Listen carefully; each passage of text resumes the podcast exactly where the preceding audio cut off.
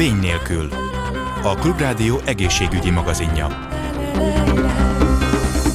Kellemes délutánt kívánok, Laj Viktoriát hallják. Jön, egyre közeledik az óraátállítás. Október 31-én vasárnap 3 óráról 2 órára állnak vissza automatikusan a digitális órák. A téma továbbra is vitatott, de az biztos, hogy hatással van az ember szervezetére a dolog. Ennek apropóján beszélgetünk az alvás fontosságáról és arról, hogy miért is vegyük komolyan az alvás problémákat. Utóbbiakkal élőket egyébként az átállítás még inkább megviselheti. Dr. Szakály Zoltánnal, főorvossal, ideggyógyásztal, szomnológussal beszélgetek. Jó napot kívánok! Jó napot kívánok, üdvözlöm Önöket!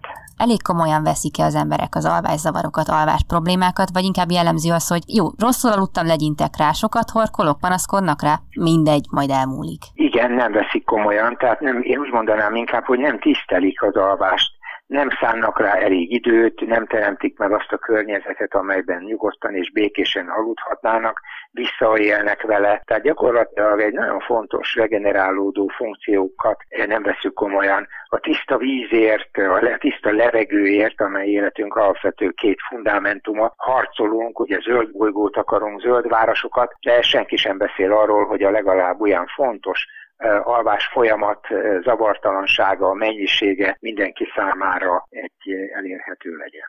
De ez mondjuk azért lehet, mert az emberek azt hiszik, hogy igazából képtelenség ezzel az élettel összeegyeztetni azt, hogy valaki egészségesen elég időt aludjon? Nyilvánvalóak azonnal a következményei hosszú távon. Tehát a, az életkor vesztés, a várható élettartam, a megélt hátralévő életidő minőségének romlása nem tükröződik azonnal egy kis kialvatlanság, egy kis fáradtság, amiről csak panaszkodunk, hogy az életkorunkra fogjuk, a munkánkra, a stresszre, a rohanó világra, de közben azon, hogy most az alvás folyamatunk fragmentálódott, vagy a korábbiakhoz képest 7 óra helyett már csak 6 vagy 5 és felett alszom, mert több műszakos munkakörbe kényszeredem a pénzkereset kényszere miatt, ezeknek a következményeit az emberek inkább elviselik, és ezek nem fájnak. Tehát egy, egy fogfájással szemben egy kialvatlanság, vagy egy nappali aluszékonyság az nem annyira szemet szúr, vagy sokkal inkább tolerálják az emberek, mint egy fájdalmat.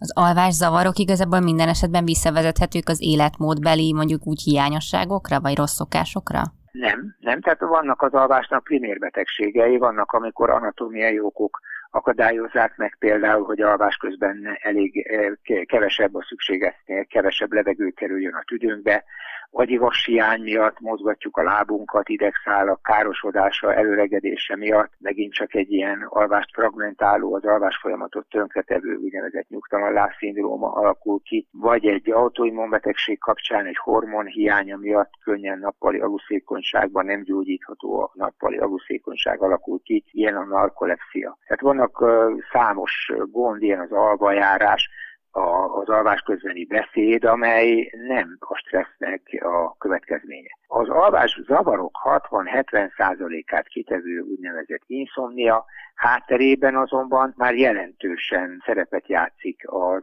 hogy kevesebb időt töltünk az ágyba, hogy nagyon szorongó, depresszív életünk van már, aki erre hajlamos, megint csak a többműszakos munkavégzés nyomorúságára, ilyen szempontból való nyomorúságára utalnék, amelyek eh, valóban egy súlyos elalvási, átalvási zavaron keresztül jelentős életminőség romlást és hát élettartam csökkenést eredményeznek. Nyilván, hogyha valaki nehezen alszik el, vagy forgolódik, felfelébred, az feltűnik neki, de hát nyilván vannak olyan alvás zavarok, amiket az ember egyszerűen nem vesz észre, hiszen alszik, tehát nem tud róla. Ezek nehezítik a, már csak a kivizsgálás, de azt is, hogy a páciens eljusson egyáltalán is szakorvoshoz? Általában mindannyiunk életében kialakul egy olyan periódus, mikor szembesülünk egy alvászavarral, főleg ez az elalvási zavarokat illeti fiatal felnőtt korban nagyon gyakori, amikor az emberek rászakad a felelősség és összekötik a nappali teljesítményüket az alvás teljesítményükkel. Hogyha nem pihenem ki jól magam, akkor nem fogok jól dolgozni, és hogyha ilyen kialvatlan vagyok, észreveszik rajtam a teljesítményemet, és uram, bocsá, is vesztetem az állásomat, és beemelek egy biológiai funkciót, egy vegetatív tevékenységet az akaratlagos funkció közé, ami önmagában egy frusztrációt okoz, hiszen erős akarattal nem tudok elaludni, és minél jobban nem tudok elaludni, annál inkább úgynevezett hiperurauzál, hiperébredés létre, amitől meg elkezdek szorongani, hogy ha nem lesz jó a nappali teljesítményem a munkahelyen, és akkor már nappal is ezen kezdek gondolkozni, hogy vajon mi lesz este, és egy ördögi kör alakul ki, amelyben az altatók és a, és a nem gyógyszeres terápiákkal lehet csak kimászni. Általában, hogyha egy folyamat egy hónapnál tovább tart, tehát általában meggyógyulnak ezek spontán, tehát ha elvesztünk valakit, ha munkahelyi krízisünk van egy idő után, az következményes vegetatív zavarként kialakuló alványzavar spontán meg szokott gyógyulni, de ha mégsem, ha fennmarad, ha sokáig fennmarad, egy hónap vagy még több ideig, akkor érdemes orvoshoz fordulni azért, mert általában valamilyen másik folyamat is gátolja. Tehát egy tartós inszomnia, egy tartós elalvás, átalvászavar hátterében keresni kell egy másik betegséget is, ami gátolja a spontán gyógyulást. Tehát ez is gyógyulna, mint egy seb vagy egy vágás a bőrünkön, csak ha a gyógyulás megszakad, vagy nagyon késik, akkor keresni kell egy másik ágenst, ami gyakran egy másik alvásbetegség például, vagy más belgyógyászati betegség, amelyet ha megtalálunk és kezeljük, akkor sikerrel küzdhetünk meg az elalvászavarral. Milyen belgyógyászati betegséggel lehet összefüggésbe hozni például? Az előbb említettem például ezt a vasiányt. A vasiánynak számos más oka van, más lehet gyulladásos faktorok, felszívódási zavarok, amelyek hátterében vese problémák, amelyeknek a hátterében megtaláljuk a vasiányokát, és hogyha a vasat pótoljuk, még akkor is, hogyha jó a vas a vérünkben, a szérumunkban, az agyba kevés jut át. És e, így kialakul egy dopamin működészavaron keresztül egy csak éjjel kialakuló alvásfüggő mozgászavar, ami gyakran fel sem tűnik, de hogyha ráteszünk még egy másik pszichés problémát, akkor a kettő együtt már kiborítja a kosarat, ahogy szokták mondani, és nem engedi meggyógyulni. Tehát ilyenkor az alapproblémát is, a nyugtalanlábat is kezelni kell. De számos olyan betegünk van, akiknek ezt véletlenül fedezzük fel, és semmilyen gondot nem jelent nekik, és azt is szoktuk mondani, hogy nem kell ilyenkor kezelni. De gyakran ez egy akadályozó faktor. A másik például a, akár a cukorbetegség, akár a szív, működészavarokban éjjel kialakuló ritmuszavarok, az éjjeli pisit, gyakori pisilések hátterében az alvási apnoét kell keresni. Tehát én azt gondolom, hogy főleg az inszomnia, ahol a pajzsmirigy működészavar, tehát így körül tekintően a beteget kivizsgálni, nem csak pszichés problémaként felfogni az alvásbetegséget, mert gyakran organikus belgyógyászati, ideggyógyászati gondokat is találunk a pszichiátriai gondok mellett. Lehet arról beszélni, hogy valami tipikusan jellemző, tehát ami nagyon-nagyon sokszor előfordul a betegeknél? Alapjában véve két kiemelkedő fontosságú alvásbetegség, ami nagyon meg is terheli az egészségügyi ellátórendszert, ez egyik az előbb említett inszomnia, amelynek az elalvászavar hátterében rengeteg baj lehet, túl a pszichés gondokon, az előbb említett nyugtalanláb szindróma mellett számos belgyógyászati pajzsmirigy betegségek, amelyeket ki kell vizsgálni, hogy sikerrel tudjuk kezelni. Ezt általában nem nagyon történik meg, hanem egy altató adásával, vagy egy altató hosszú távú szedésével, a leegyszerűsített módon rögtön terápiával kezdik, és így az ok megtalálása nélkül hasonlóan szenvednek ettől a maguk az betegek is, mert ők ugye nem akarnak függők lenni, nem akarnak gyógyszert szedni, de a más irányú próbálkozásaik általában kudarcot vallanak. A másik nagy gond az az alvási apnoé, amely alvás közbeni légzés kimaradás vagy jelent, és a beteg alvás során számtalanszor, több százszor szenved el egy ilyen apró fuldoklást, amelynek a következménye a reggeli vérnyomás felfutása, a reggeli vércukor felfutása, a kialvatlanság és a nappali aguszékonyság és egy várható élettartam csökkenés Mind a kettő ellen küzdeni kell, ez társadalmi szintű probléma alvási apnoi, ismerek embereket, akik rendelkeznek ezzel a betegséggel, de hogy igazából nem hajlandóak kezeltetni magukat, mert hogy úgy gondolják, hogy ez a kezelésmód, hogy ez nem összeegyeztethető nekik az ő élet, életükkel, erre hivatkoznak. Ezzel szokott találkozni ön is? Hát hogyne. Ugye súlyos esetben, amikor 20-szor, 30-szor is a garat lezár, és nem kap levegőt az alvó, fontos annak a megértése, hogy az alvó ezt nem tudja. Tehát neki nincsenek élményei erről, nincsenek érzései erről. Ő egyet tud, hogy ha van felesége, vagy egy szobában alszanak, vagy férje, akkor őt piszkálja, hogy vegyen levegőt, de ők ezt gyakran úgy oldják meg, hogy átmennek egy másik szobába, meg más is horkol, és ennyi. Gyakran még az álmosság sem manifestálódik. Az, hogy felmegy a vérnyomása, hát adunk gyógyszert, az, hogy ritmuszavar alakul ki akkor kap egy pacemaker, vagy ha gyakran kisiléjel, akkor a prostatáját megműtik. Tehát az alvási apnoé következményei nem fájnak, megint csak ezt mondom, és hát ki a fene akar mondjuk egy maszkal az arcán aludni, amely eh, csak kellemetlenséget jelent aki nem vesz levegőt éjjel, az számoljon azzal, hogy annak a valószínűsége, hogy az oxigén hiány miatt éjjel valamilyen ritmuszavart kap, esetleg egy éjjeli sztrókot kap, az, hogy a magas vérnyomását egyre több gyógyszerrel kell kezelni, és a várható élettartama évekkel csökken, és a megélt várható élettartamban az életminősége is romlik, az tudatosan teszi ezt. Tehát ez nyilvánvalóan intelligencia kérdés, nyilvánvalóan egyéni felelősség kérdése, de hosszú távon ez egy nagyon komoly terhelést jelent az ellátórendszernek, az mindannyiunkat érint, hiszen az egészségügyi ellátásukért mindannyian fizetünk. Ezek után meg kifejezetten elkeserítő ezt hallani, hogy az emberek tényleg nem foglalkoznak az alvásukkal, és igazából mindenki, hogyha magában néz, akkor tudja magáról pontosan, hogy igazából a nap többi részére koncentrál, és az alvást hanyagolja. Ezzel ellen ön szerint bármit lehet tenni? Úgy gondolom, hogy igen, hiszen pont ez a beszélgetés is ezt a célt szolgálja, azt, hogy az embereknek el kell mondani, hogy amikor alszanak, akkor nincsenek kikapcsolt állapotban, akkor ne higgyék azt, hogy a betegségek is pihennek, és az ő életüket rövidítő események is csökkennek, éppen ellenkezőleg. Alattomosan a tudtuk nélkül, tudatuk nélkül szenvednek el megint csak egy pici károsodást, ami közelebb löki őket a végtisztességhez, és ez ellen küzdeniük kell a családjuk miatt, önmaguk miatt, hogy teljesebb és jobb életet éljenek. De ennek a létére gyakran ötször-hatszor kell elmondani, gyakran ötször-hatszor jön valaki vissza, mire ráveszi magát, hogy tényleg hát ez fontos. Ennek a felvilágosításnak, ennek a fontosságának hogy ez neki fontos, hogy ettől neki lesz jobb élete, teljesebb élete, hosszabb élete, ezt eh, folyamatosan mondani kell. Nagyon szépen köszönöm dr. Szakács Zoltán főorvos úrnak, ideggyógyásznak, szomnológusnak, hogy ezeket elmondta. Én is nagyon köszönöm a lehetőséget. Bár a közvélekedés szerint reumatológiai problémája csak az idősebb korosztálynak lehet, valójában egyes izületi gyulladások már gyerekkorban megjelenhetnek.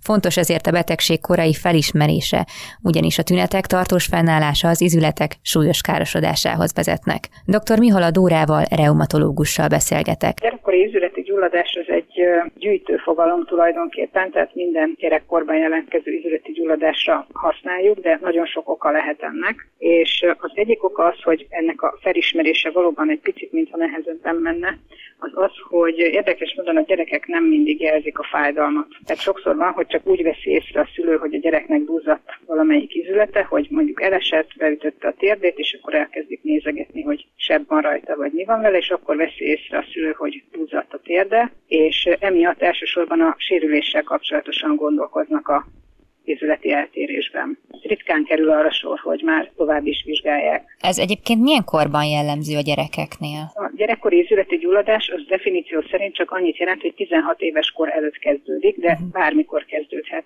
Hát nincsen az, hogy típusosan hány éves korban. Ezek az izületi gyulladások, itt igazából több féléről beszélünk, tehát mondjuk kezelésben is eltérnek, kialakulásban is eltérnek, amik mondjuk már a gyerekkorban előfordulhatnak? Igen, kialakulásban is eltérőek lehetnek, egy picit más, hogy alakul a betegségnek a fellépése, formáját tekintve is más, tehát hogy melyik izületek érintettek, meg hogy van-e még az izületi gyulladáson kívül esetleg egyéb tünet, az is különbözni szokott, tehát hogy különböző alcsoportokat különítünk el, de a kezelésben is természetesen különbségek vannak. És abban, hogy esetleg felnőtt korra ez át, átvivődik-e, tehát mondjuk van olyan fajta, amit meg lehet állítani még a gyerekkorban, vagy szükségszerű lesz, hogy ez tovább öröklődik majd a felnőtt korra is? Ha a gyereknek izületi gyulladásos betegsége van, ez egy krónikus betegség, és általában valamilyen immun folyamat áll a háttérben, uh-huh. és ez sokszor elkíséri a gyereket felnőtt koráig is, de ez is attól függ, hogy melyik típusba tartozik, tehát melyik altípusba. Vannak olyanok, akiknek lecseng a betegségük, és tartósan tünetmentessé válnak, van, akinek felnőtt korában is kezelésre van szüksége. Hogyha már autoimmunbetegségről beszélünk, akkor alakulhat ki esetleg más autoimmunbetegségnek a következtében? Tehát lehet ez mondjuk egy társbetegség? Igen, az autoimmunbetegségek esetenként társulnak egymással. Kezelésben egyébként nagy különbség van, hogy az ember, mint a módszerben, hogy gyereket vagy felnőttet kezel? Van különbség, hát bizonyos gyógyszerek ugye nincsenek törzskönyvezve gyermekek kezelésére, vagy kevés velük az adat, vagy nem, nem tudjuk biztosan, hogy, hogy milyen hatásokkal, mellékhatásokkal lehet számolni. De alapvetően, amit gyerekkorban használunk kezelésre, azokat felnőttkorban gyakorlatilag mind használjuk, uh-huh. csak fordítva nem igaz. Itt kizárólag gyógyszeres gyógyszerekről beszélünk? Egy üzleti gyulladás kezelésében, hogyha ez egy immunmediált folyamat, és nem valami mechanikus okból alakult ki, akkor valószínűséggel szükség van legalább átmenetileg, de általában inkább tartósan gyógyszeres kezelésre, uh-huh. de amellett biztos, hogy szükség van gyógytornára,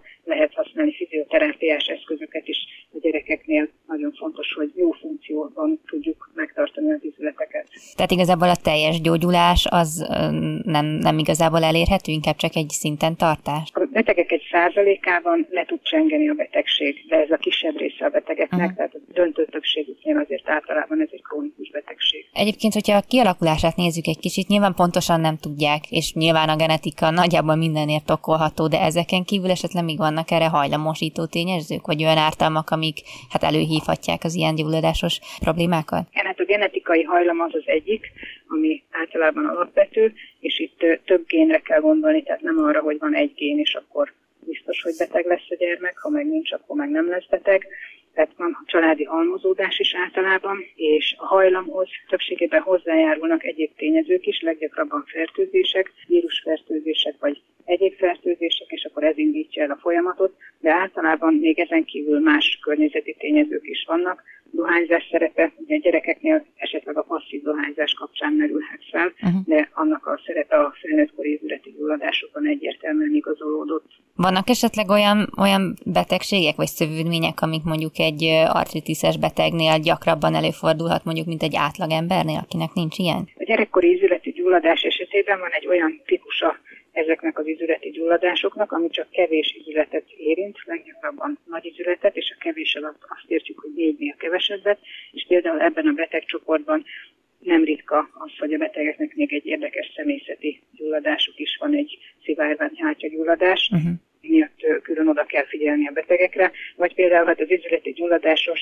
csoport az egyik, az a pikkelsömörhöz, tehát egy bőrbetegséghez társul. Ugyebár arról beszéltünk, hogy a gyerekek nem nagyon jelzik a fájdalmat, ezért a tünetek azok félrevezetőek lehetnek, de a felnőttek általában mikor realizálják, hogy nekik problémájuk van, vagy mikor kerülnek mondjuk szakellátásba, illetve mennyire összekeverhető ez mondjuk egy izületi kopással, egy izületi gyulladás? Felnőttkorban ugye ez a reumatoid artritisnek nevezett sok izületi gyulladásos betegség, ez általában a kéz kisizületeknek, csuklóknak, kezeknek, lábkisizületeknek a szimmetrikus gyulladásával jelentkezik. A reggeli kézmerevség szokott lenni a első tünet, és emiatt jelentkeznek általában a betegek. Az, hogy kopásos vagy gyulladásos egy betegség, azt a vizsgálat alapján, tehát már a fizikális vizsgálat során is lehet gyanítani, uh-huh. de erre szolgálnak a kiegészítő vizsgálataink, tehát képalkotó vizsgálatok, laborvizsgálatok, ezeknek a végén valószínűleg meg fogjuk tudni mondani, hogy ez egy gyulladásos, valamilyen immunjellegű betegség, mm. vagy pedig egy mechanikus, például egy kopásos